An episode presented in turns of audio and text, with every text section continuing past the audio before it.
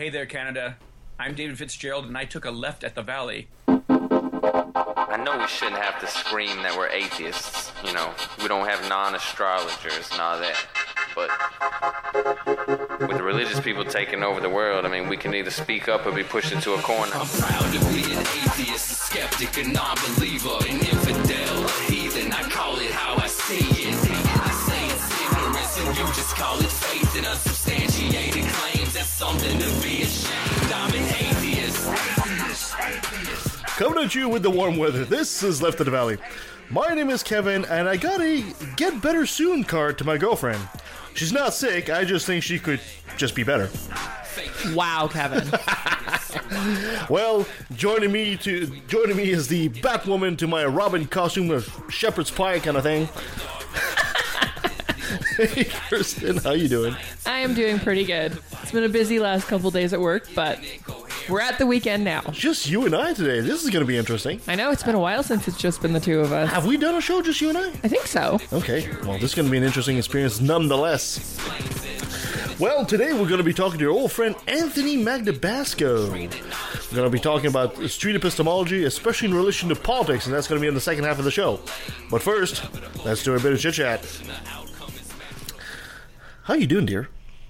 I'm doing pretty good. Good. I'm glad to hear that. A little bit of a cold, but A little bit of a cold, just as the warm days are coming out. yep. Okay, so it's just you and I today, so you'll be chatting a whole lot. Apparently, I will be. Yes, you will. Did you hear that uh, Fortune.com uh, says the U.S. made the top 10? In what? Congratulations, right? The top 10 most dangerous places for women on Earth. And you wonder why I don't want to go visit the States. well, you know, now the U.S. can join Syria, Somalia, Yemen. Ah, I'm That's sure they're pretty tired of winning right now. That's that's pretty sad that they're in there with you know countries. When you think of countries that are dangerous for women, the United States should not be up there. No, no, and it's also the only Western power that actually made that list. Exactly. Um, it's a survey done by Thomson Reuters Foundation. Um, yeah, so uh, they also tied third with Syria for sexual violence. Holy shit balls. now that's just sad. Yeah. So I guess uh, the other countries, if you are wondering, besides Syria, Somalia, and Yemen, and the U.S., you also have Pakistan, Congo, Nigeria, Saudi Arabia, and India, and Afghanistan. All wonderful bastions of freedom. Yeah, and I wonder how. Congratulations, U.S. Yeah, I wonder how they feel about being the only Western, you know, power on there. You know what? Unless they're listening to the show, I bet you most Americans don't even know. Yeah, you're probably right. Yeah. Um, speaking of uh, losers, uh, you ever heard of the hate preacher Zakir Naik? Surprisingly, no. Uh, you've probably seen him. He's got this little scraggly beard and glasses. He's a Muslim hate preacher. Um, he's very, very popular in Islam in the in the Muslim world. Um, he's the kind of guy that basically said things like, um, "Of course, heaven exists because when you have an erection, your penis points directly to heaven, so that's how you know." yeah, because that's that's that's completely scientific, of course. So scientific. Yes. Well, he was accused and of uh, laundering uh, of uh, money laundering, and uh, he's also accused of having uh, twenty-eight million dollars in criminal assets.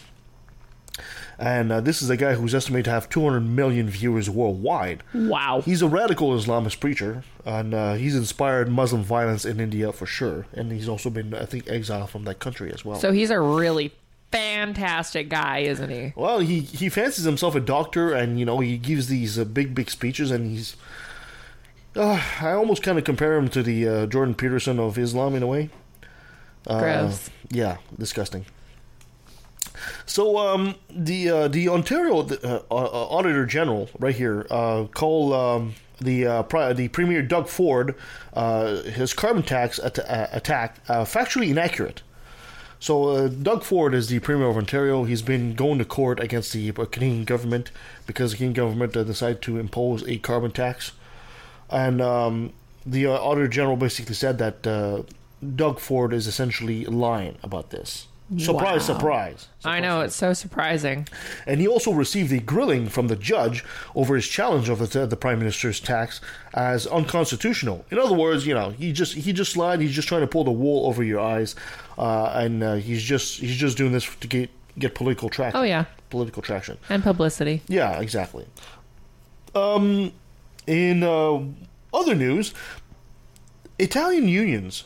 There's a they're they're in Italy. They're they're refusing to load a ship that belongs to Saudi Arabia in protest over the Yemen war. Hmm. Yeah, Interesting. the the the uh, the ship is called the Bahri Yanbu. I hope I get this right.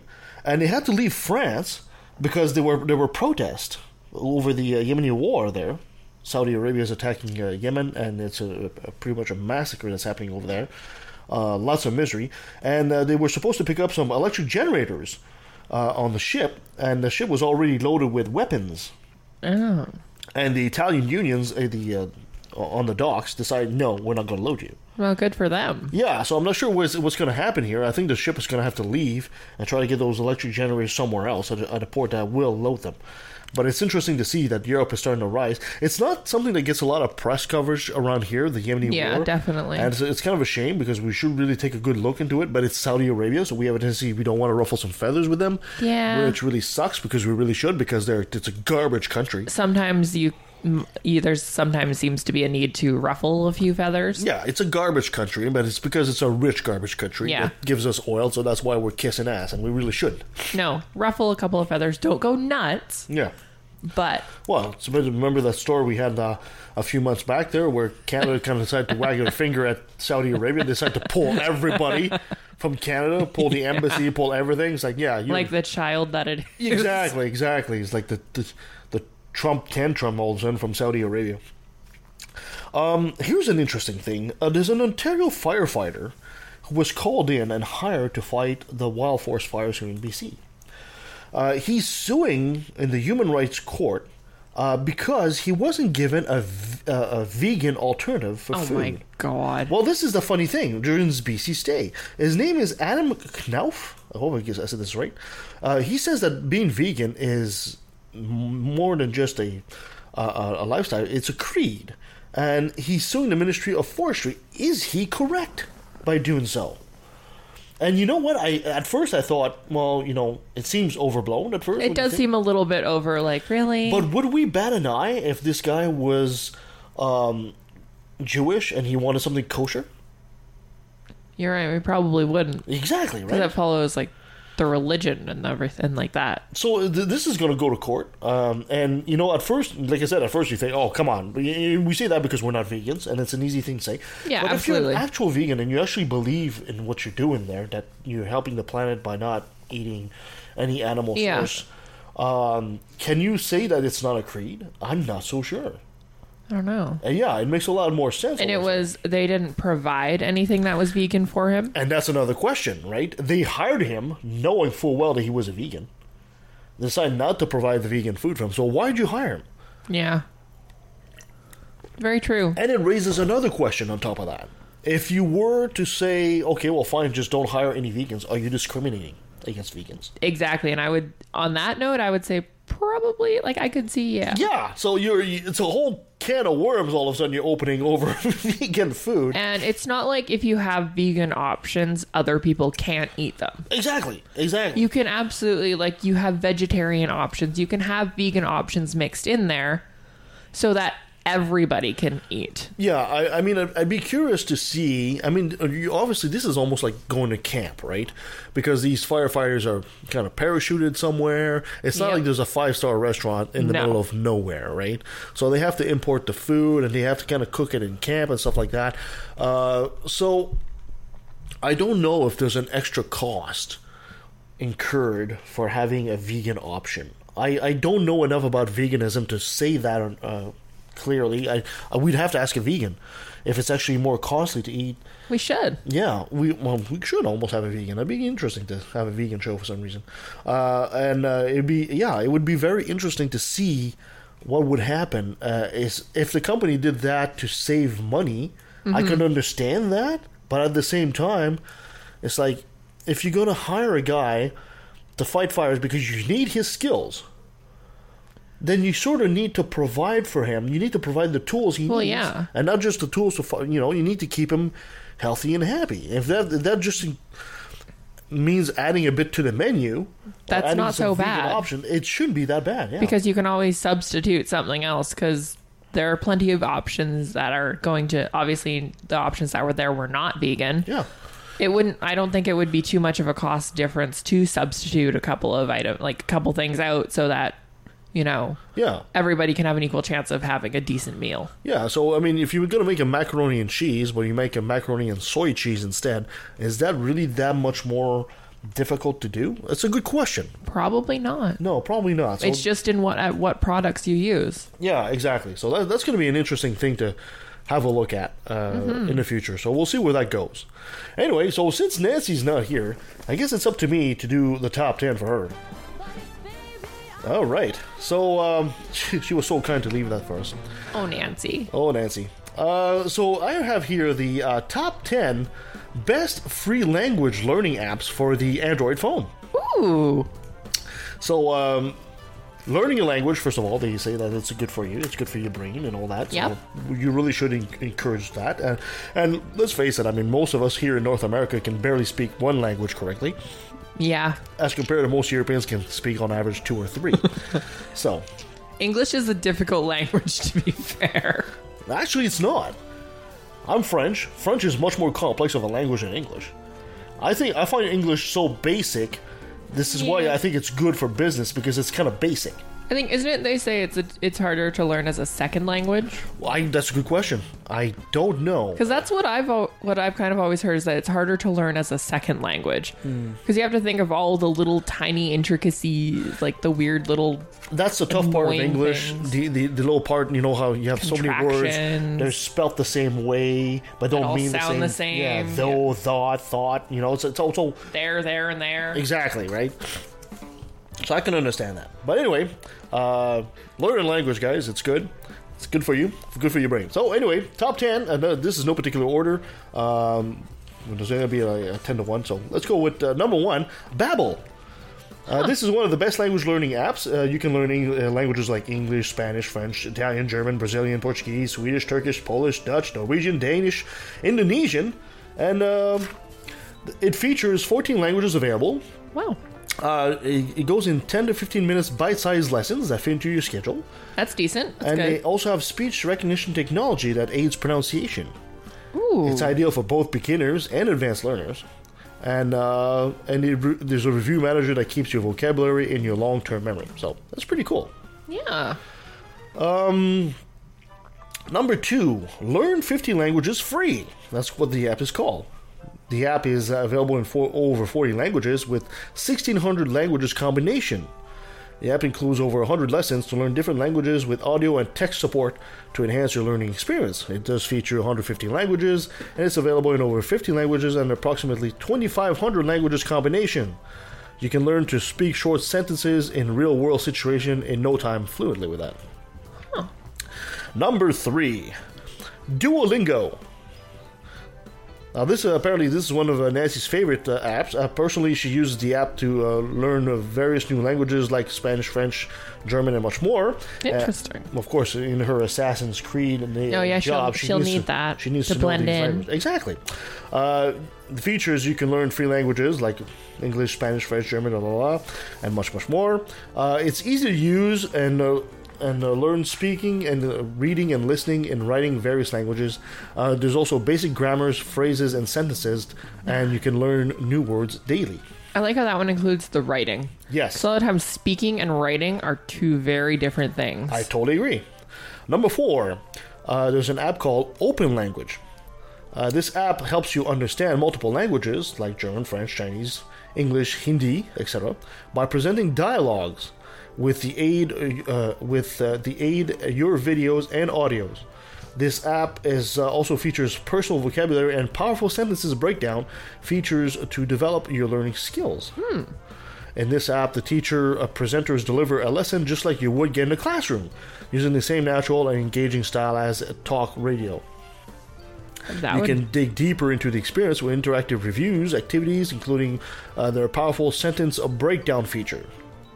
And you can practice what you learn with experience tasks uh, uh, for review by your teacher or the community. So, that's nice. It seems like it's uh, designed to keep you engaged in it. Like it said, the talk radio there to keep you engaged in it. Exactly. Well, that's the only way you learn language. I've Well, always yeah. said, you know, uh, the best way I learned English, for example, which I still can't master apparently to this day, was to live amongst them. Right? It's it, Yeah. immersion is really either way. It's like swim or drown, right? You kind of have to figure it out at some point. Yeah, exactly. Um, number five, Phrasebook. And This is the best language learning app. In this app, you can uh, learn multiple foreign languages from a multilingual parrot for free. A multilingual parrot? Apparently. The parrot works together with you to practice your speaking and listening skills. Whenever and wherever you are, you can download this app and play uh, from the Play Store for free. It features a record and compare your pronunciation. It uh, searches for phrase and vocabulary by keyword, and uh, no internet connection is actually required for that one too. That is convenient. That is That could be convenient for travel. Yeah, because you can't always, if you want to take a, a lesson in language, you can't always look for your Wi Fi. You know, you're on the bus, something like that. You Yeah. feel like you want to do something while waiting. That's a perfect. Mm-hmm. Um, number six, Memrise. By using the app, you can easily understand the difference between the languages, vocabulary, and also with free video feature. Memrise is the only app which would give you a free language res- resource. Um, over 4.5 ratings by on Google Play. Um, forced us to put this app on the top uh, free languages learning app. So it's it's got really good reviews. That's good. It features more than 20 languages. It's easy to use. No internet connection is required as well. Those are very important things. No internet connection required and easy to use. Exactly. Because I tell you, if something is not user friendly, I drop it so fast. Perfect. Like it's if it's not user friendly, how are you going to use it properly? well, yeah, exactly. I mean, some especially when you got a dumbass like myself, right? You're going to get mad at it. Number seven. I think this is pronounced Busuu. It's spelled B-U-S-U-U. That sounds correct. Busuu. Busuu. So this one is an amazing app for learning multiple languages on a smartphone. Um, I think your language learning might not be more attractive and easy to use uh, than with Busuu. You can learn Chinese, uh, Spanish, English, German, French, Italian, and uh, 20 other languages with the help of over 60 million international native speakers that learn, practice, and teach with Busuu. This apparently was uh, the editor's choice uh, app rated on Google Play. So, apparently it's really well rated. It features some speaking lessons with basic exercise and pronunciation example. As well, um, international education. Uh, choose from an extensive worldwide list of languages. Learn the most important 150 topics and 3,000 words with specific language training. Offline mode will let you learn even when you don't have an internet connection. Learn on your commute, on your holiday, study anywhere, anytime. So that's Perfect. cool. Number eight, the Rosetta Stone. I've heard of that one. I th- I think a lot of people have heard of that one. It's a common word, anyway. Uh, this amazing app, um, where you get lots of best languages to learn, the different languages that you can learn from this app are Chinese, English, French, German, Italian, Japanese, Brazilian, Portuguese, Russian, Mexican, and Spanish. Um, you can uh, pick up where you left off. Uh, Am I on the right page here? Yeah. You can pick up where you left off, and you can learn anytime, and no internet is required either. I know with the uh, Rosetta Stone, I'm pretty sure they used to be because I remember seeing, and I'm pretty sure this was it on TV. They used to advertise it, and it was something you actually had to order. Oh, really? Yeah, I think they came so that you would do it on like a DVD or whatever, or like a disc for your computer or whatever. Nice. So it's nice to see they've upgraded to an app. Yeah. Okay. Number nine. Tourist language learn and speak.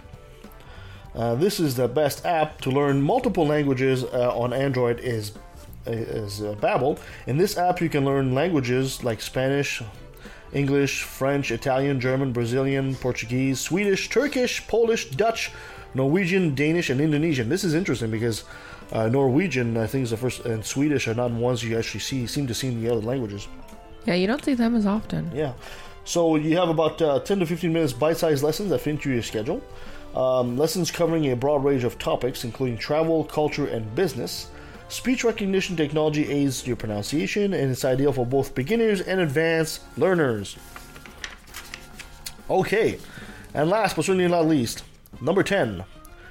Learn all Indian languages. So this uh, obviously seems to focus mostly on Indian languages. if you want to learn all Indian local and national languages, then this app must be for you. You can use Kelu and speak Hindi, Kannada, Marathi, Telugu, Tamil, Bengali, and you can do that all easily. So it focuses especially on the content of India and all the dialects, I guess. Nice.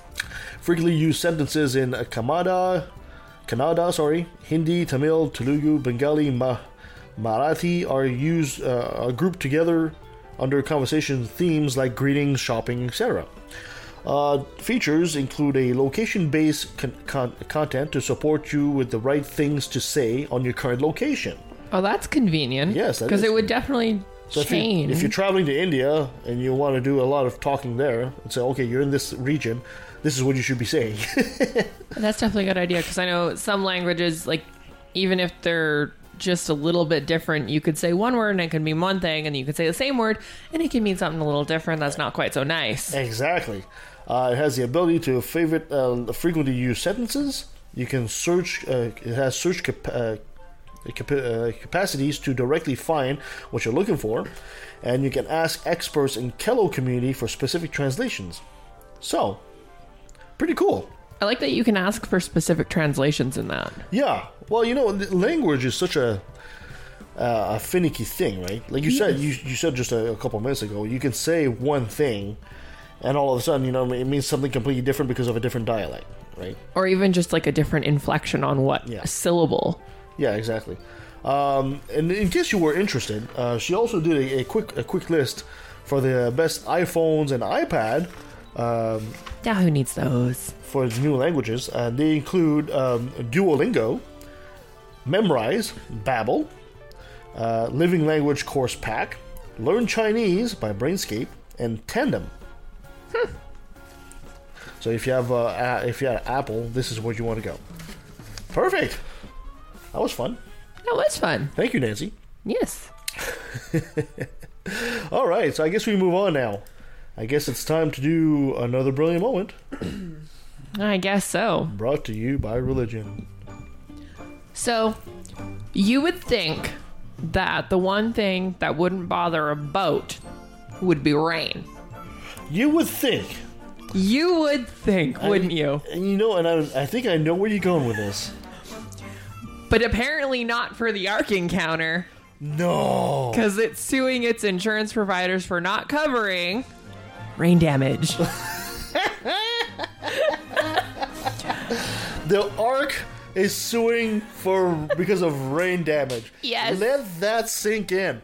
The one boat, you can't even say because you can say most boats are like for water, not necessarily rain. And this one But doesn't even go in the water. The one boat that apparently withstood 40 days and 40 nights of rain, and depending on the Bible translation, and even some people, some people say even over a year, the replica of that boat is suing for rain damage. Oh, that is absolutely brilliant. I claim they used the wrong wood.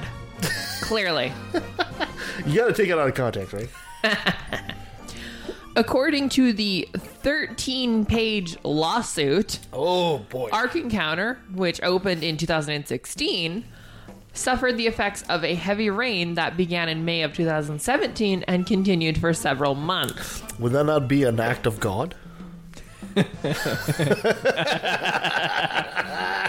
That's a good point. The rain The rain created a landslide which damaged a major access road to the Ark, rendering it unsafe and unfit for use for all of those travelers using it. It cost about 1 million so 1 million for Ark Encounter and its parent company Crosswater Canyon to fix the road. Naturally, they want their insurers to pay for it. Mm-hmm. Naturally. Naturally. But the insurers said no. According to them, their contract with Ark Encounter excluded payments for correcting design deficiencies or faulty workmanship. Ark Encounter said that clause doesn't apply because land improvements, which is now which is how they classified the road fixes, were an exception to that rule. So okay, so let's give credit where credit is due. When you read the headline, you're thinking, you know, the building itself, the structure of the Yes. ark is the thing that's damaged by rain. But no, it it's wasn't. that. It was it's the- access to the ark. It was the road. Yeah, it was but the road. it's still really funny. It is still uh, hilarious. So let's give him, you know, let's give him the benefit of a doubt for that. It's Yes. a very low benefit of it. by the way. Just a little bit. The insurers did pay for some of the damage that they felt that they covered, but that's it. They're, they don't want to pay more. Well, the funny thing is, is uh, don't you get the impression that ever since the Ark Encounter opened, Uh, I hear now that the tickets used to be like forty dollars for adults to, to visit the Ark Encounter. I believe now it's climbed up to like seventy five. Oh my god. Right. So all those sales, right? Yeah, yeah, exactly. These people are getting more and more desperate to make a buck off this. How many tons paperweight this thing thing is? That's a super paperweight. It's a super paperweight, and now they're going to try to pull every trick in the book to try to recuperate a bit of money. Because the road got damaged. It's it's it's a monument. This ark is a monument to human stupidity. Yes. in its, in every incarnation you want to look at it. It's just absolutely mind-boggling that people can even go there.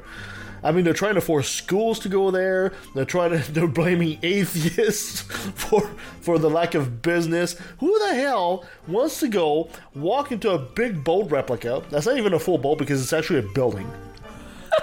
and just walk uh, uh, uh, across this big, big structure just to hear a couple of animal sounds here and there and have some fake animatronics and, and, and, and how God's great, uh, great and so much and us. like who the hell wants to pay 75 bucks a person for that? Right?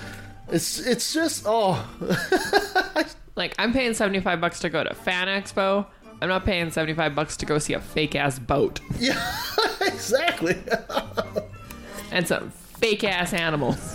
Shut it down, Ken. Yeah, I know you. I know you. You're probably not listening to the show, but by all the all chances that you might, just shut her down, okay? Just shut her down and say, well, you know what? It just wasn't meant to be. Blame the atheists if you want. Blame us. That's fine. Yeah, we'll take the blame. Just Maybe shut her down and uh, just save yourself from the embarrassment. This is just getting worse and worse and worse. need an act of God in the form of a lightning strike. That would be too awesome. That would just be too awesome if that happened. I don't know how flat Kentucky is. I think it's pretty flat.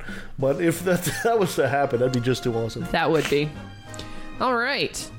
So, a Cathedral Catholic high school in San Diego has a new dress code rule for next year. Oh boy, I'm gonna need to get Would you like to take a wild guess at what it may be? A dress code for next year. Okay, so uh, Catholic school. Catholic school. Catholic school. So high school. girls are wearing skirts, but probably longer skirts. Um, boys are wearing ties for sure, and uh, and long dress pants, and a shirt, obviously.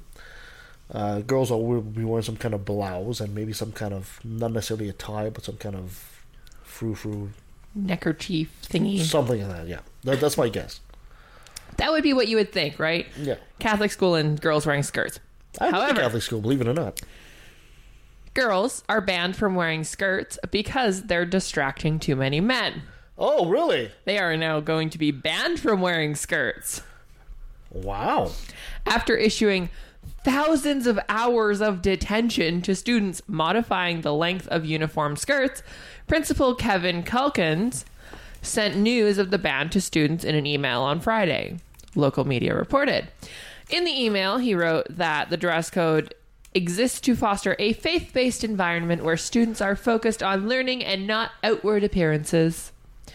Male faculty feel uncomfortable addressing female students about the length of their skirts, and even female faculty have expressed frustration with the ongoing challenge of dress code. So girls are going to be wearing pants too. Yep. You know, in a way, it's it's not, but it's oddly progressive. I know, it's kind of funny, isn't it? yeah, it's like it's like okay, so so now you're allowing girls to wear pants. So that's not a bad deal. you know? I'm sure the girls are happy with that too. Right? And it's not just to ban short skirts, it's skirts altogether. Mm. They'll either be allowed to wear long pants or Bermuda shorts. Oh, okay, okay. Several girls at the school protested the decision yesterday morning with signs saying things like, I'm sorry, did my knees distract you from reading this poster? Even Jesus wore a skirt. And stop sexism, start education. Hey, what if what if the um what do they call it? The one that's half short, half skirt, A skirt? Yeah, can they wear that? I think that would be the most passive aggressive and beautiful thing that they could do. Yeah, totally. What if what if the guys start wearing kilts? That's what I want to see. Ooh, because it's not a skirt. Not A skirt, it's a kilt. If any any of them were like Scottish in any way, shape, or form, I would totally do that. Like, do it. I'm there. Oh man, uh, believe it or not, I actually went to Catholic school. Did you? and I I had to wear the tie and the shirt and and of course I was the you know everybody it was so funny because most of them were like dressed up and you know shaved and everything and I would walk in there the tie half undone and the shirt out of my pants and not shaved or anything. So you were kind of the bad boy. Oh, totally. Absolutely. and and we, we I used to have debates with some some teachers because I hated the whole uniform thing. I hated it with a passion. But they had some interesting arguments on the other side. Uh, one of them was essentially that um, the the argument from I guess you call it the argument from poverty. Somebody who is not rich, they can't afford to have the latest fashion and stuff like that.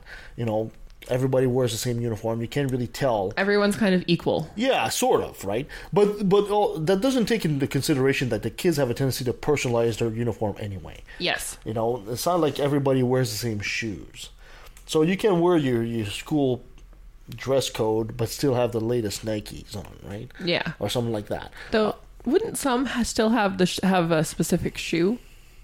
I don't recall. That's too far back. There was also another another argument that one of my teachers says is, you know, if if you if you go to uh, a football game or a hockey game, they all wear the same uniform. Yeah. Why can't we? You know, we're we're showing who we are as a team by wearing that uniform. And I said, yeah, it's it's not too bad of an argument actually. No. But I mean, it's still I, th- I still think it's bullshit. But It's still when you have to wear the same thing every single day, and you. well, you don't have to worry about what you're going to wear in the morning. True, it's just there waiting for you. but if heaven forbid if you forget to clean something or something Mm. happens, Yeah, it, it is kind of mundane, and it, it is kind of it's like uh same, especially like those those colors were like gray, most of it, like white shirt, Whoa. red tie, and gray pants. Like, oh, oh god, it was awful. boring. Well, it was like a charcoal gray anyway. Anyway, I Okay. digress. I digress. Anything else you got for us? Uh, well, more on this one. Okay. The girls actually pointed out an obvious double standard. The school has a rule prohibiting facial hair on boys. Oh, really? They're not very strict about enforcing that. However, if a girl wears a comfortable skirt, all hell breaks loose. What if she doesn't shave her legs? Interesting point. That's kind of like the facial hair thing. A little bit. but yeah. It's pretty sad that just because male teachers are uncomfortable and they can't. Yeah, it's it's it's it really is that. It's, It's really like about you're controlling attack the girls. Like we've been here before about the whole dress code thing Yes. and how it seems to always target girls and never target boys. Yeah. Well, it's always been that, right? It's it's, it's just like this whole uh, what we talked about last week, the whole abortion thing, and what they're doing in the states, and they're going they're going complete bonkers. Now Tennessee apparently has done the whole abortion thing too. Now, uh, it's all about controlling women's sexuality. Yeah. It's all about that because they realize that. Uh, forgive my French here, but they realize that pussy power is uh, has more power than our fucking Bible. I need Has to- a has to convince- sticker with that. has to convince men. It really is that. You know, you want you want the man in your pocket. You want to control the man, but you, how you do that? You control the women. It's it's it's really just that, right? oh yeah. It's not about saving your soul. It's not about virtue. It's not about morals. It's about if you control the girls, you'll control the boys. That's really it. So anyway, I digress. I would like to see all the boys at that school show up wearing the skirts. yeah, that would be kind of cool, actually. Because I wonder if it specifically bans the girls from wearing the skirts. Well, you have to look at the language in the. Uh, I can you call it a bylaw? You have to actually look at the rules and say, does it say you know girls? If it says girls and it says nothing about boys, yeah, I'm sure, Exactly. I'm sure there's a couple of guys out there to be adventurous enough. So yeah, I'll wear the skirt. I'm pretty sure in some, not in necessarily a Catholic school, but there have I've seen pictures where they've done that, where they've a whole bunch of guys have come together wearing like skirts and that because Yeah. girls have been called out on it, Yeah, of course. and it's fantastic. Solidarity, man. Because what do you do? Like as a teacher and as like the faculty, what are you going to do in that situation? Send everybody home? Yeah, exactly. Exactly. Just grow up, people. Okay. Yes. So what? The girl's wearing a skirt. So what? The skirt is uh, is a bit short. So short that she has to wear a hairnet. So what? Kevin, no. right. On that horrible note, let's take let's take a pause, and when we come back, we'll, we'll have Anthony Magnabosco with us. so stay with us. What's up, heathens? I'm the Godless Engineer, and it would be great if you could join me on my YouTube channel. Over there, we post videos every day. On Mondays, we normally post a response video of some kind. Tuesdays, we post our daily Bible podcast that I record with KC. Wednesdays, we read comments. Thursdays and Fridays is conspiracy theory and flat earth stuff. And we have a new segment that runs Tuesdays, Wednesdays, and Thursdays that is Today I Learned from KC. Hi, y'all. So please join us over on the YouTube channel Godless Engineer, where we always stand up and use our voice. If your skepticism is socially conscious and doesn't take itself too seriously, you might like life, the universe, and everything else.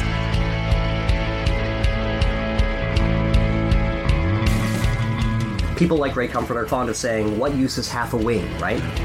Have you ever seen a fucking penguin? Life, the universe, and everything else. Available on iTunes, Stitcher, Google Play, and pretty much anywhere else. I don't know, Zune? Is that still a thing?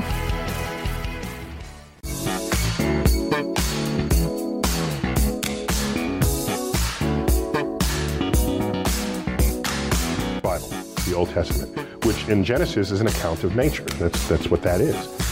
And I said to you, give me your description of the natural world based only on this. You would say the world was created in six days and that stars are just little points of light, much lesser than the sun. And in fact, they can fall out of the sky, right? Because that's what happens during Revelation. To even write that means you don't know what those things are.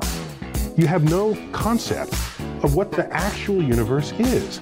So everybody who tried to make proclamations about the physical universe based on Bible passages got the wrong answer.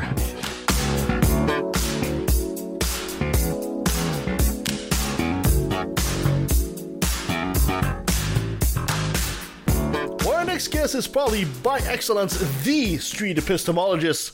He's a return guest. He's a snappy dresser and a snazzy dancer, Anthony Magnabosco. Welcome back Hey, to Neck of the hey, Valley. Kevin, Kristen, what's going on? Thanks for having me back. Oh, it's a pleasure. It's always a pleasure to have you on. Put that away before you cut yourself. a. It's a foam sword. How am I going to cut myself? Anthony, it's always a pleasure to have you back. Uh, but uh, for people that might have missed the last time you were with us, maybe you'd be so kind to give us a bio of who uh, Anthony Magnabosco is.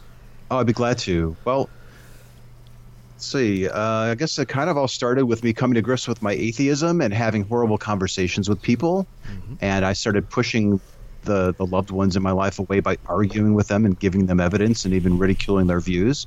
Then I discovered Peter Boghossian's book called A Manual for Creating Atheists. Decided to go out and put his advice into practice. And his advice is basically hey, listen, rather than arguing with people, rather than presenting them with facts that might cause a backfire result, ask them questions and have them explain why they think what they think is true and what method did they use to get to that conclusion. And if you go about it Socratically, you can very likely put a pebble in a person's shoe where they start to think about their belief and they may even change their view. They might even stop believing what they believe, even the big God claim. So I've, I've gone out and started recording my conversations, putting them on YouTube. I've been slowly growing a following on, on that medium and elsewhere. Uh, other people have also started doing this. It's not just me going out the camera, and it's certainly not the only way that you can do street epistemology, but thousands and thousands of people are engaging in a different way on sensitive topics, and they're having more effective conversations. And that's what street epistemology is. And I've been doing this for going on six years now, I think. Mm-hmm. Uh, we have a lot of people who are interested in this method, practicing it, um, evolving it even.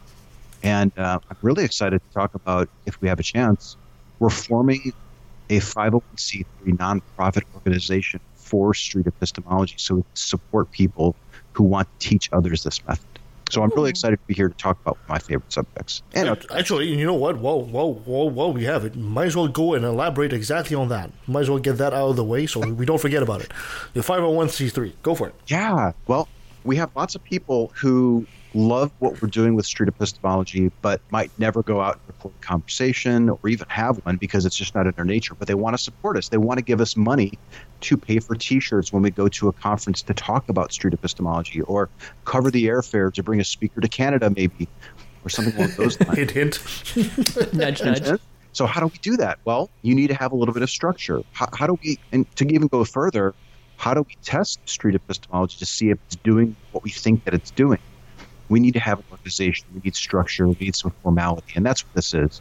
Um, it's it's not to the point where we're locking things down to say this is the one and only way that you can do this method, but we've reached a point, a, a critical mass, I suppose, where we need a little bit of structure. We need a little bit of organization to help blow this method out to the wider community and get it far beyond just atheism. hmm And that that 501c3, if they want to donate to that, where can they find that?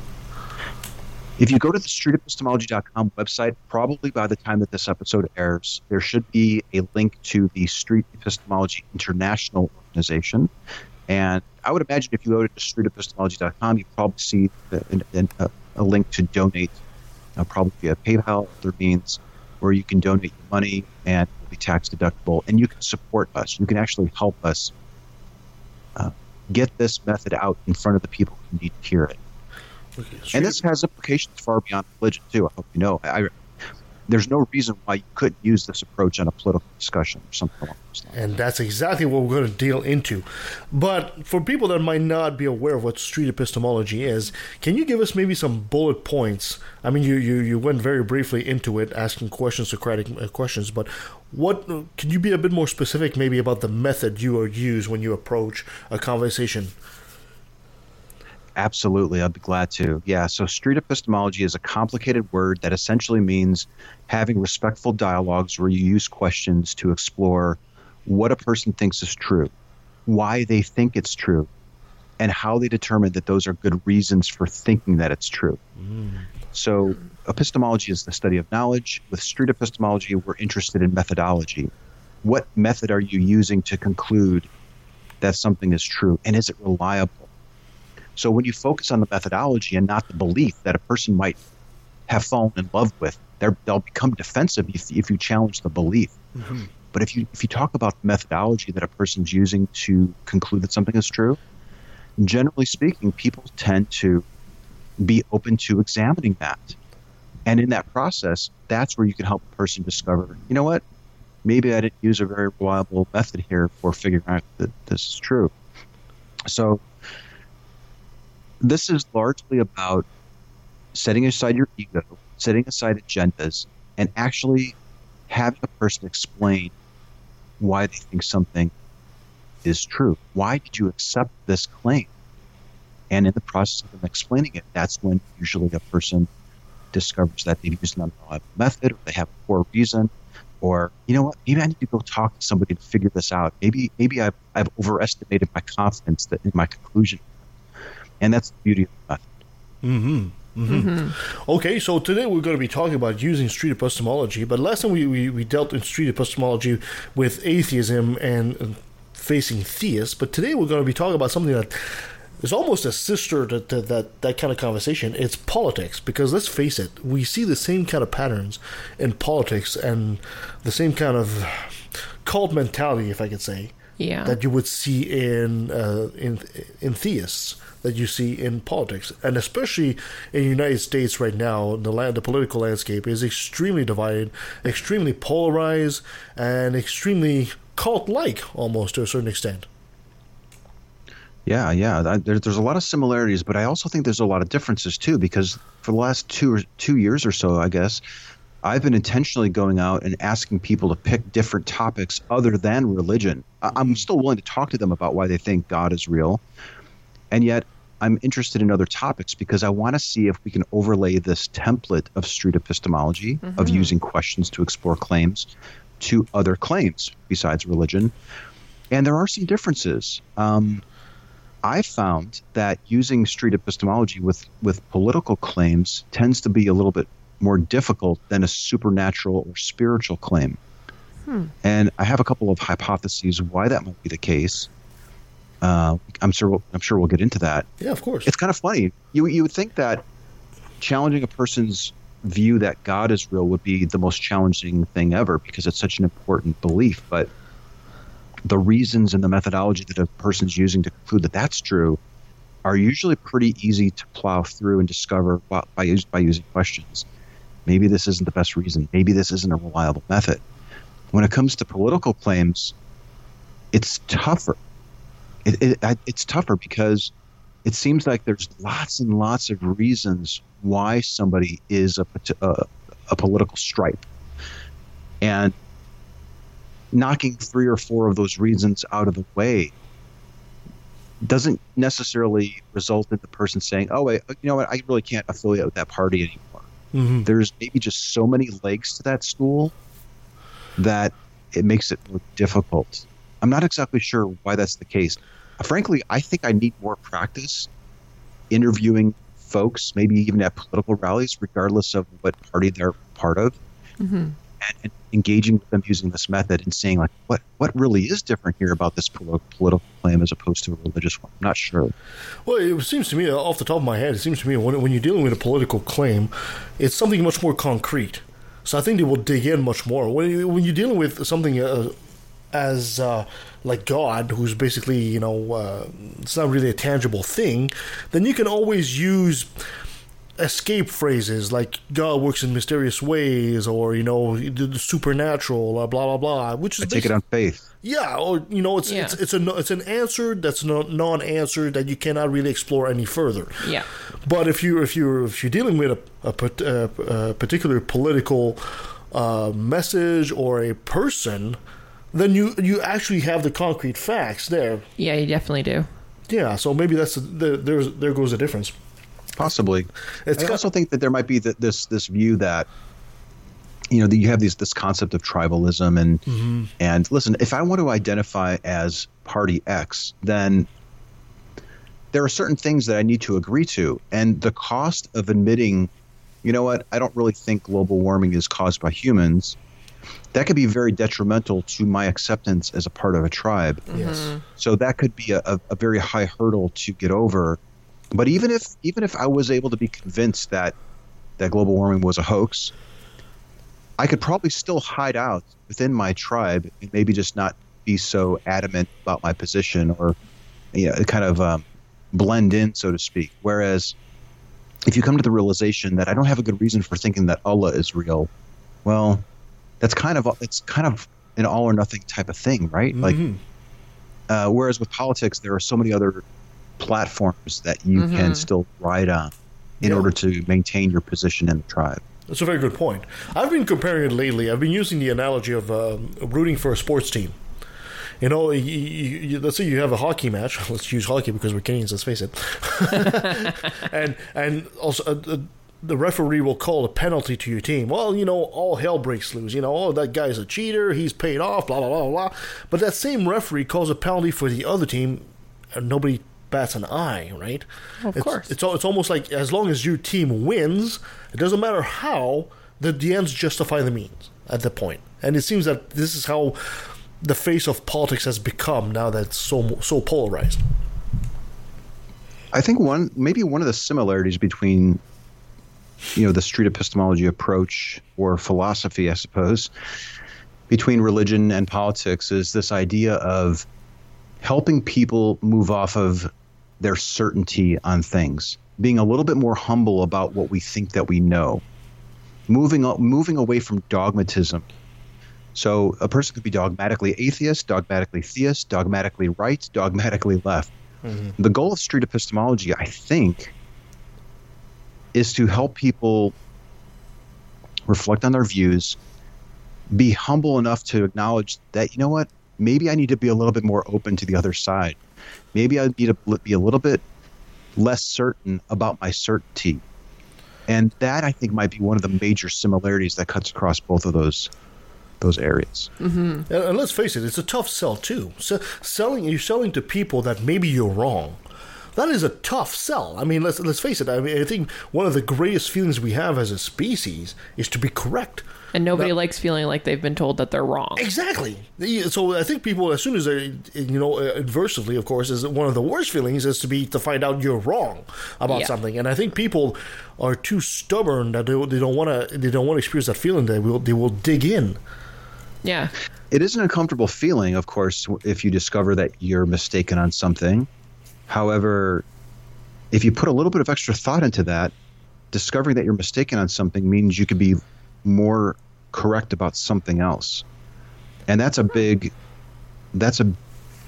That's I, I don't know if I'm going to call it like a point of maturity or something, but once you can come to that realization, that's huge for a person. Mm-hmm. Uh, now, Kristen said something really interesting. Like I think you said something like telling a person that they're wrong. Yeah. If yes, you can tell a person that they're wrong. Here are the facts that show that global warming is real and it is being caused by humans. That can really cause a person to become defensive and ignore your evidence and even double down on what they think is true. Absolutely. But if you use questions to help them explore their own position, and perhaps even on their own through your questions of discovering that they are mistaken on it, if they're discovering that they're mistaken, Mm. it's far more effective than telling them that they are. So lead them on a way so they make the conclusion that you know Mhm. what I'm wrong on this. Let them drive. Give them the st- get get out of the way. Give them the keys to the car, metaphorically here.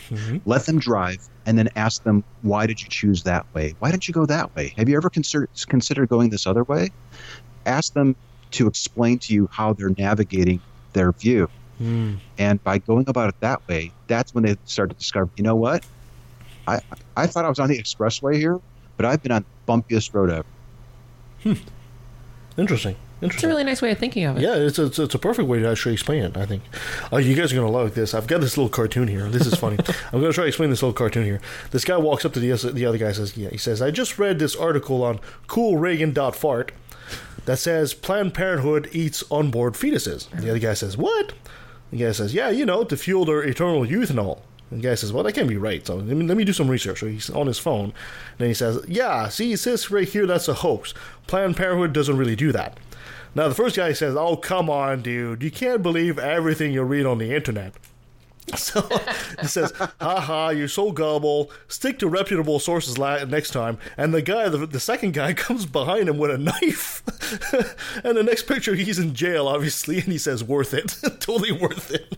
Oh well, yeah, it can be frustrating to engage with people who hold different views from us, whether it's about religion or politics. Mm-hmm.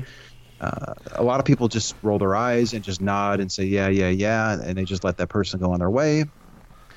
Uh, however, if you have the time and the interest, and it's in line with your goals, if your goal is to help somebody, and if your goal is also to to believe true things, they may have a good reason for thinking that that's true. Then I think we should try to make the time for the conversation. And a lot of people instinctively think, oh, when I if I talk about politics or religion with my loved ones or even a stranger, that it's going to get ugly. And that was one of the exciting revelations about street epistemology is that it could be friendly and productive on a sensitive topic. Where do you ever see that? Yeah. And if you go to my YouTube channel, the YouTube channel of other people who are having these conversations about religion or other things, politics included, Mm-hmm. we are having respectful, productive conversations with folks where they're really thinking about their view and even changing their mind. If not on camera, they're later walking back up, having a second interview, and they're reporting that they're changing their minds or that they've changed their mind. And and that's what's so exciting about this this approach is its versatility and its Mm-hmm. the, the humanity of it. Like what's more what's more human than than lovingly engaging with somebody on, on a on a claim about reality that might not be true so they can stop believing it if it's not true. Or I can start believing it if it is. What is more important than that?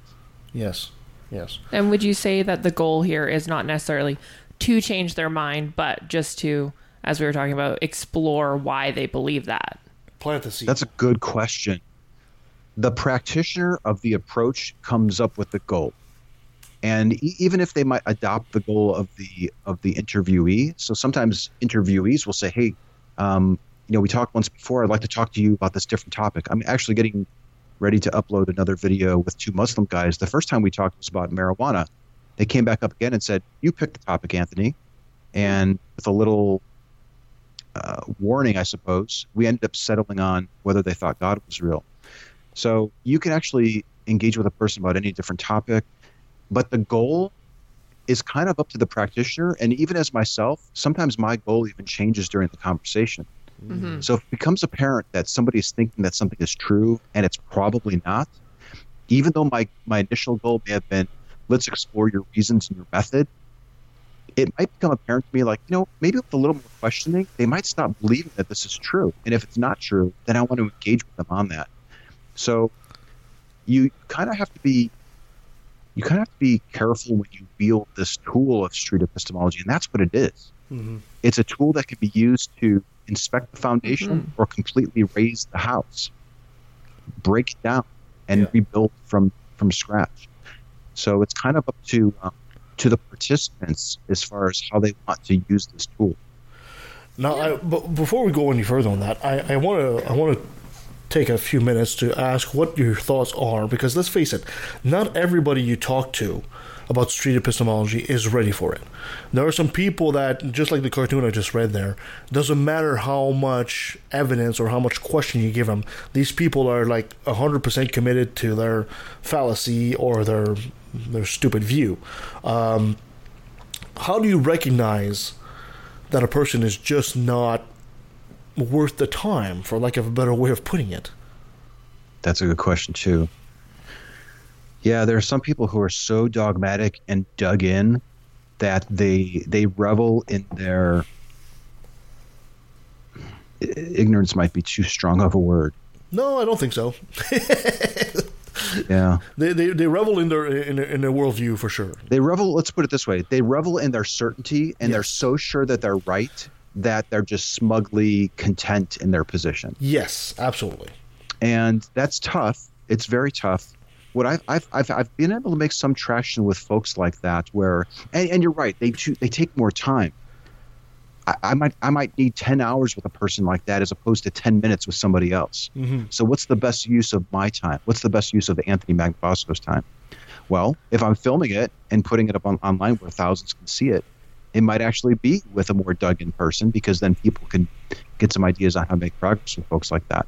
One one tip, I suppose, or things that I've done in the past. One thing that I've done in the past is we start talking about somebody else. So if I'm talking to an individual who's dug in, they're so sure that their God is real or that their party is correct, their political party. Yeah. I might talk about how what advice would you have for getting through to somebody who is just as dug in as you are, but in the incorrect view, in the opposite position? And then I listen to that person. Rarely will somebody say, well, just leave them alone. That's fine. They will start giving ideas on how to break through to that person that you can then use to break through to the person that you're speaking with because that person is giving you the pathway to get through to folks like that. Mm. So that's, a just one good- wonderful thing that you can possibly try. That's a very smart way of putting it. Mm-hmm. Yeah, because I I know I've personally had a lot of these conversations myself. Uh, for a brief example, I would have uh, I don't know something that happens on Trump, let's just say the Trump and stand or whatever, and, and then I would use a source like the CBC. The CBC, of course, in Canada, the Canadian Broadcasting Corporation, is a very reputable source, very reliable, uh, but it also leans left slightly, right? And they would use that to discredit. If as soon as the source leans left, they would say no, no, it's it's it's unreliable. But then so then I would say, well, okay, so which reliable source do you think I should use? And then, of course, they did pop up with something like Breitbart. I said, "Well, you, you've got to be kidding me, right? You got to be Well, you had a good, you did have a good question there where you were saying, well, what what is a what source would you recommend? Exactly right. So that's good because now you can actually you can have a, a meta discussion about how you determine what's reliable, what's a reliable source, and what's not. So you're not even talking about the topic or the claim at this point. You're talking about standards. Yes. I actually got it. While it wasn't political, it might be a good example for people to look at. It was with this guy named Jacob, where he's, I think he's like a young Earth creationist. He thought he thinks the Earth is young. He thinks everything is created and is designed. Mm. So this was a discussion about the standard that he's holding himself to to accept intelligent design, and the standard he would require me to provide to justify to him that evolution was true. I didn't give him one example. We, we the whole conversation was essentially about his standards. Mm-hmm. So you can approach it that way. So rather than getting into, well, my my source says this and your source says says that, ask them, what is it about your sources that makes you think that they're more valid than these other sources? Exactly. And you can just start to have a discussion about that. Well, you quickly realize when you have these kind of discussion, you ask that, that particular question, you know, why do you feel Breitbart is a reliable source as compared to um, the CBC or any other, you know, valid source? Uh, you quickly realize that they don't really have a reason. They ju- it's just because it fits the narrative that they support. Well, they might. They might say, well, that those other sources are bought by big money. Yes. So rather than saying, aha, but so is yours, you might say, oh, well, that's interesting. Uh, if if we were to discover that Breitbart and other sources were also funded by by big name donors or something like that, would that change your view on the quality of your standards and the quality of your sources? Mhm. And then if they say, well, yes, it would, confirm that that's the case, and then investigate it with them to see if that those sources really are being funded by big money donors. If they say no, then there's other reasons why they're accepting those sources besides big money donors. That's a support very, that's a very that's a very sound piece of advice. I think I'll, I'll have to use that because the, the way I went in that conversation is when they when they presented Breitbart and they present also YouTube videos. Uh, I, I, I I what I did is I posted um, mediabiasfactcheck.com, which is a site that essentially evaluates how accurate, how factually accurate, and where there's a, a, media outlet leans, whether left or right. And it's a, it's a very, very good source.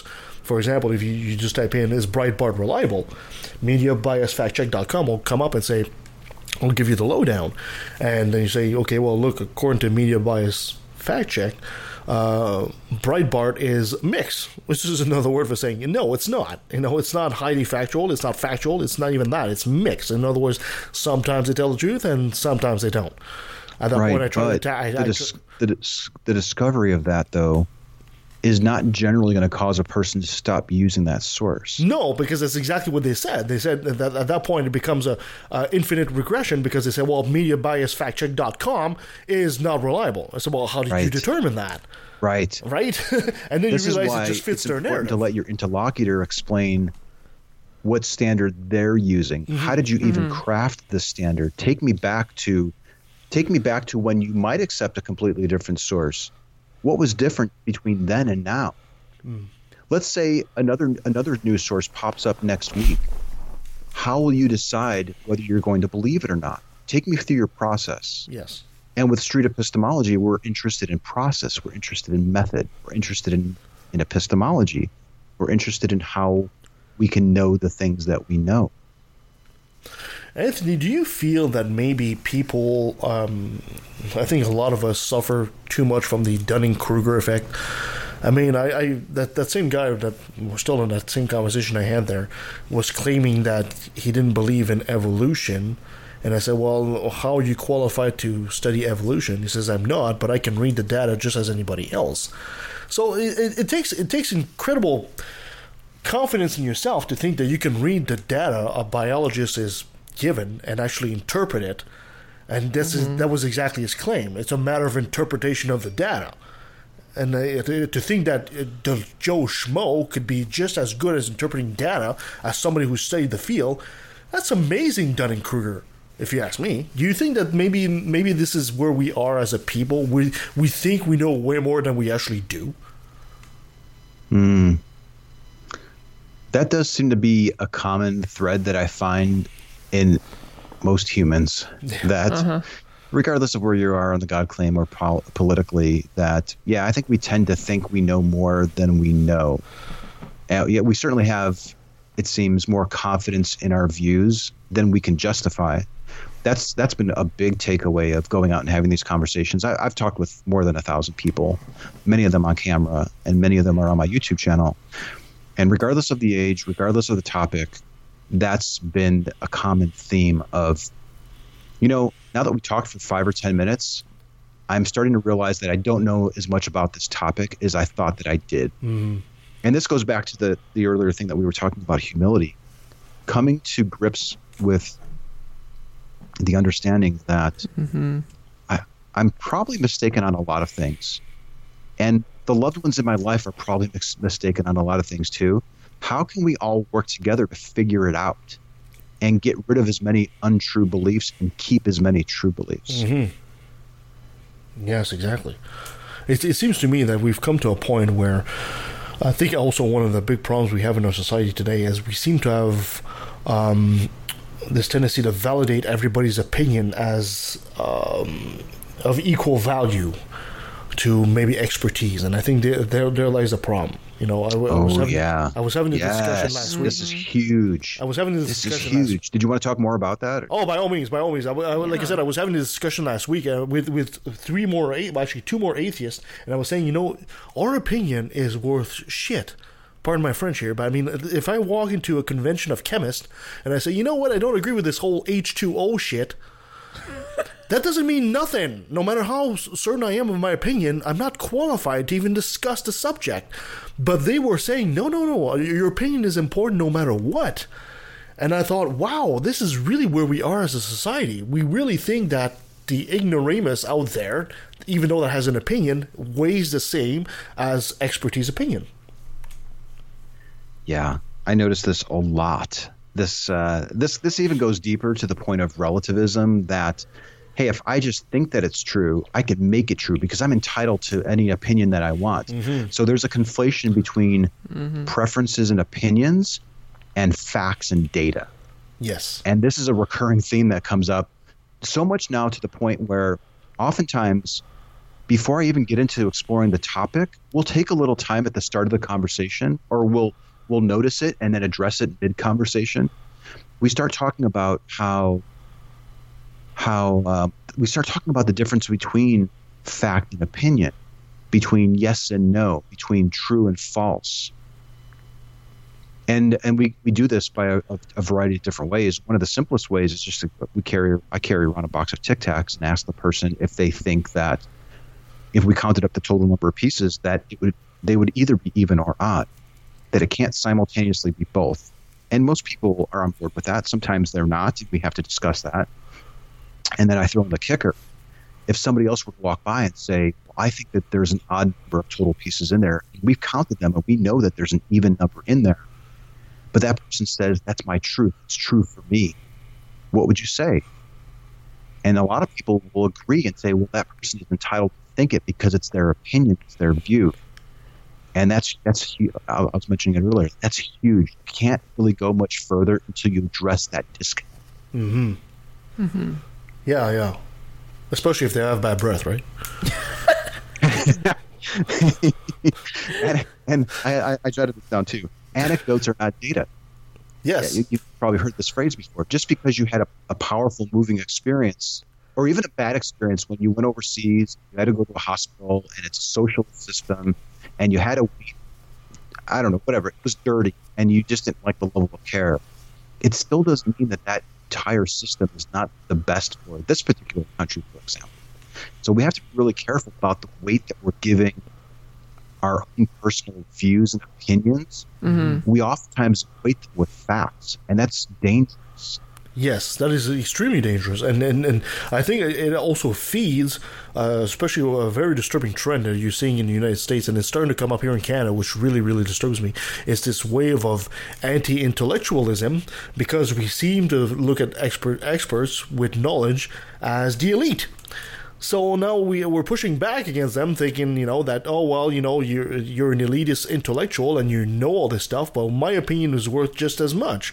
And this, of course, is exactly what gave rise to uh, populism and the Mm. likes of Donald Trump. Mm-hmm. Uh, is exactly that the rise that the dumbass Joe Schmo um, is worth just as much as an expert in the field. Mm. I think it might even be worse in that we're not even allowing what we might consider a dumbass or something, somebody that, that doesn't think what we think is true. Uh, the opposing view, let's put it that way. Mm-hmm. We often don't even give them a chance to express their view. We won't platform them. We'll try to deplatform them because we don't like what they say. Um, dis- disallowing discourse is is really a threat to to everything. It really is a threat to everything because we're, if we're not giving people a chance to ex- explore their views, how on earth are we able to understand their view and perhaps help them change their view if they're basing it on a faulty on a faulty reason or a faulty epistemology. So Mhm. so it's it's really problematic. Um, Anthony, would you consider I'm not, yourself? I'm a- not liking what I'm seeing as far as where discourse is going, and that's but that's what excites me about street epistemology, SE for short, is that if the person is willing to have a conversation with you, then you can use these questions and really explore a topic. But if you're being demonized for asking why you think that that's true, and you're being labeled a bigot for asking a person or inviting somebody on your podcast because you happen to disagree with them, I'm going to unfollow you. I'm going to take away. I'm not going to Patreon support you anymore. I don't like you brought on. That's a real problem. Yeah. Yeah. I, I, I'm, I'm going to push back just a bit here, Anthony. Uh, play devil's advocate for a minute, if you don't mind me. Um, uh, would you consider yourself a um, free speech absolutist almost? You realize that you you want free speech unfeathered because we have different standards of free, free speech between our two countries. Yeah, I, th- I think I do. I think I do. I, I, I don't like the idea of silencing somebody just because we disagree with them. Mhm. Um, I, I, while I'm not crazy about, I mean, I, I abhor like white supremacists. If they wanted to march down the streets in my hometown, I, I would support their right to do it. I really would. Okay. Okay. Because those bad ideas need to be aired out. We need to see who's walking around with these these ideas. How many people are we talking about here? Is Mhm. this a real problem or is this a fringe group? Well, I, I, I totally understand that, and I respect that. Here in Canada, it's, a, it's slightly different. Uh, free speech has a limit here in Canada. The, the limit is uh, you cannot entice uh, hatred or hate speech.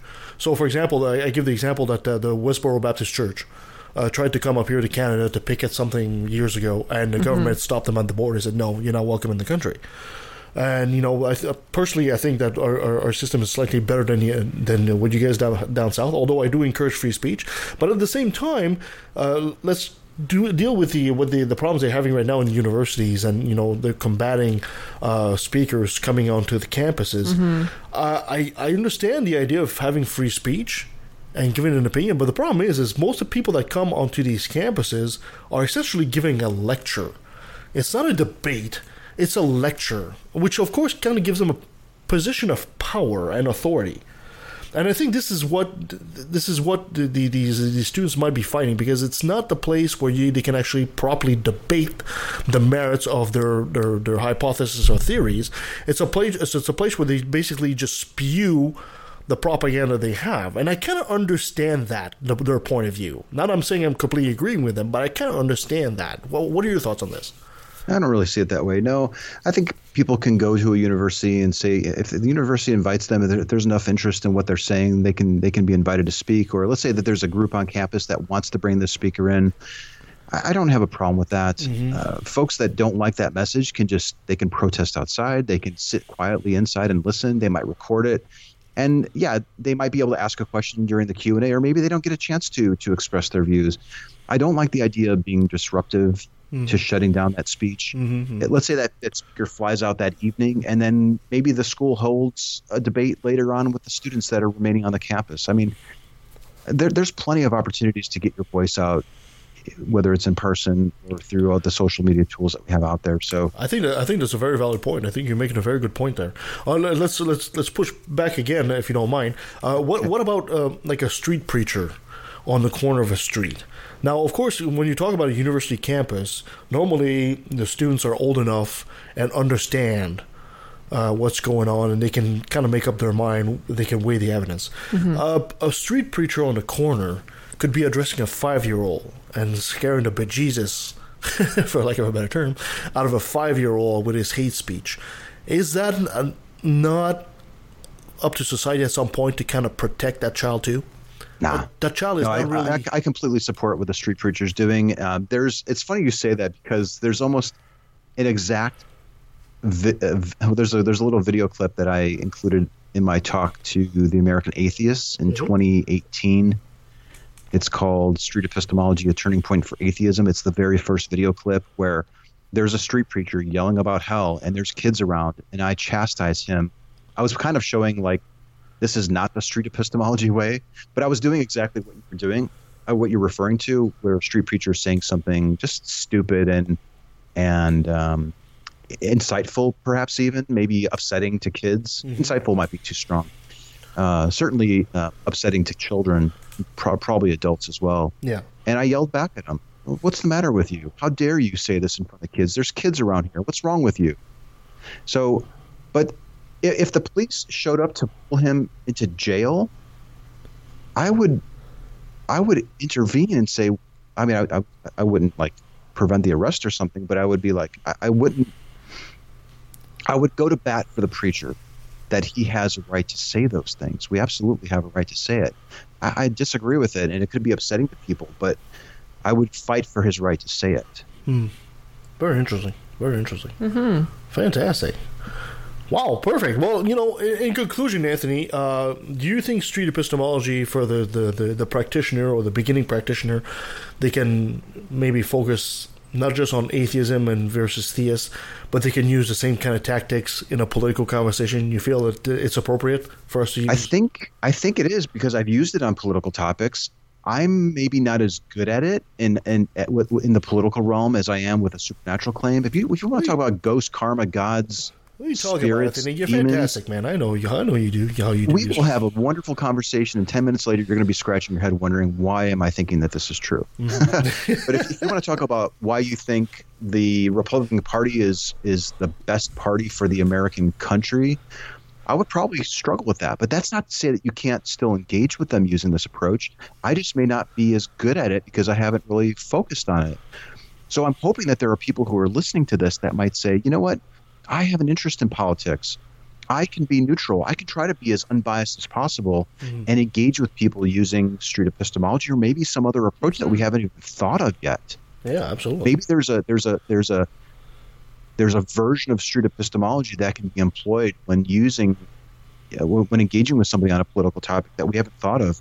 So well, we need our bodies. We need people going out there and engaging with folks on social media and in person with our families and on stra- strangers on the street, and then sharing your findings with the street epistemology communities. And there's there's communities on Facebook and Discord and Reddit. Look around, search for street epistemology in your favorite platform. You're going to probably find people who are doing this, and they want to learn it. They want to use it, and and help us make this better. Perfect. Well, Anthony, thank you so much for joining us today. It's always a pleasure to have you, my friend. If people want to find out more about what you do and they want to find your YouTube channel and all that, where can they find it? Oh man, Kevin and Kristen, thank you so much for having me on. I love being on your show. It's one of my favorite podcasts. It really is. Uh, Yeah, I'll, I'll send I you really that. I'll send you that. that fifty dollars as agreed. And I love you. You know, I'm so grateful that you gave me a platform. Thank you for giving me a platform uh, to talk about this and, and reach people who might be interested in, in trying to have more fruitful conversations with people that we that we uh, that we love, the Mhm. people in our lives, perhaps even. So yes, you can find me on Twitter or Facebook. I also have a YouTube channel. If you just search for my name, Anthony Magnabosco, on any of those platforms. I've been uploading a lot of good content recently to my YouTube channel, and I'm on the verge of releasing two really good talks with the same woman, Nice. and it's phenomenal. So if- if you are at all interested in what we're talking about here, look at video examples where people are doing this, get involved in the communities, and and and support the organization that we're forming to make this better. Yes, and there's also this fa- fabulous little Facebook group uh, where you're part of uh, called uh, Street Epistemologists. Where is it? Where is it? I forget the name of the group again. Street Epistemologists. Street epistemology study group. There's a lo- Yes, there- that's there's- it. I think we have four groups on Facebook for a variety Wow. of different flavors. Yes. Uh, so look them up on Facebook. Look them up on YouTube. Anthony, thank you so much for, for being with us today. But before I let you go, I gotta have you say hi. This is Anthony Magnabosco, and I took a left in the valley. Hi, this is Anthony Magnabosco, and I took a left at the Valley. And that was Anthony Magnabosco, the one, the only, the amazing, the man, the myth, the legend. It's a fantastic conversation. He is. He absolutely is. And I love talking to Anthony because he's he's so down to earth and to the point, and you know, you just have a great time with him.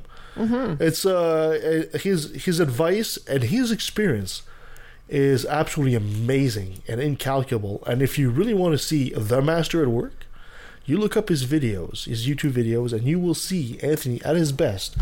You know, some some some people, you know, they have all kinds of people, and uh, you talk to them, and some people are.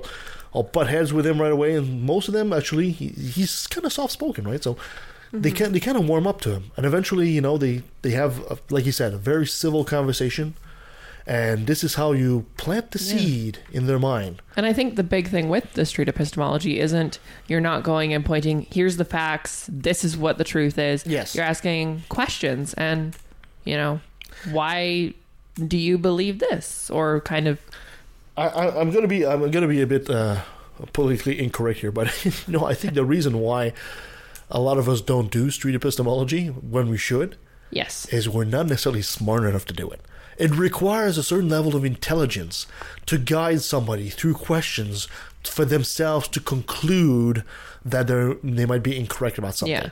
It's much easier to say "fuck you, you're wrong. Here's why." Yeah. It's a lot easier to do that Yeah, it is. to take the street uh, to usually use Anthony's approach and Peter Boghossian's approach and all that kind of the, these people's approach of street epistemology takes patience, intelligence, and you have to be almost like one step ahead of them, and you have to be quick on your feet, and that's a lot for for people in a conversation.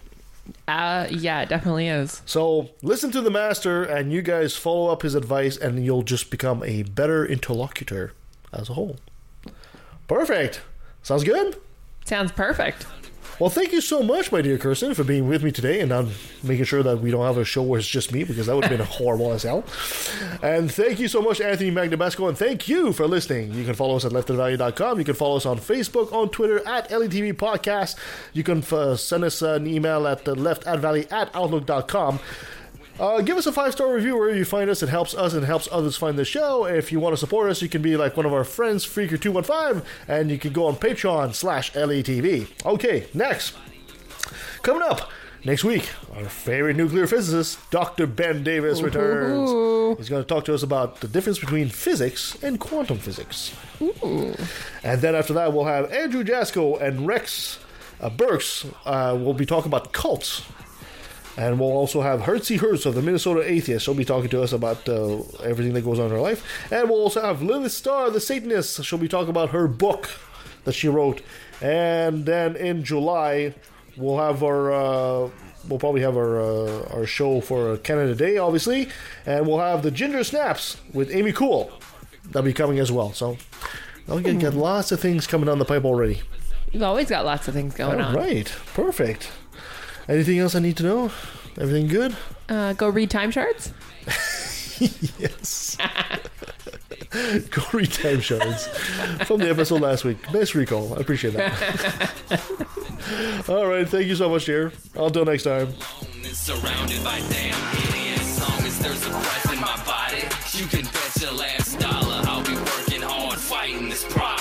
Should really give up on Trumpistan. It's, it's I think got I got my work cut out for me here in the United States and Texas, so I really have no plans on leaving oh, anytime soon. Oh, you poor soul. We need to just have invite a whole bunch of people and have a great big party. Yeah. I would love to visit though. Oh yeah, I'd love to have you. Maybe in the summer, preferably. yes. Our summers are very humid, and depending on where you are, there's a lot of mosquitoes. No, what, what are you talking about? Depending on where you are. Where I used to work? No, not here. Mosquito galore. Where I work now? No. No, no. What are you talking about? Mosquito galore. Have you ever been to Winnipeg? No. Yeah, that, that's that's Mosquito City. You have, the, the, hmm. if you have a five year old that's not tethered down a mosquito, mosquitoes just take it and fly away with it. You know, it's- That's a great visual. Actually.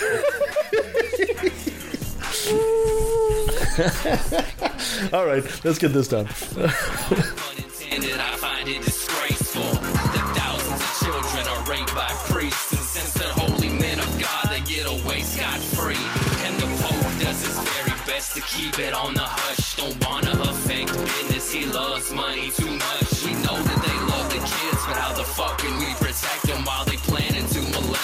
teaching them to respect them, respect them. Fuck that. The system is broke down, working backwards, and the only action or tactic I plan to practice now is to attack them. The parties of God's hands are bloodstained, millions of murders by believers, and they're all in God's name. And let me take a sec, don't mean to sound so hateful, but I swear to God, unintended, I find it disgraceful that many atheists are told to be quiet.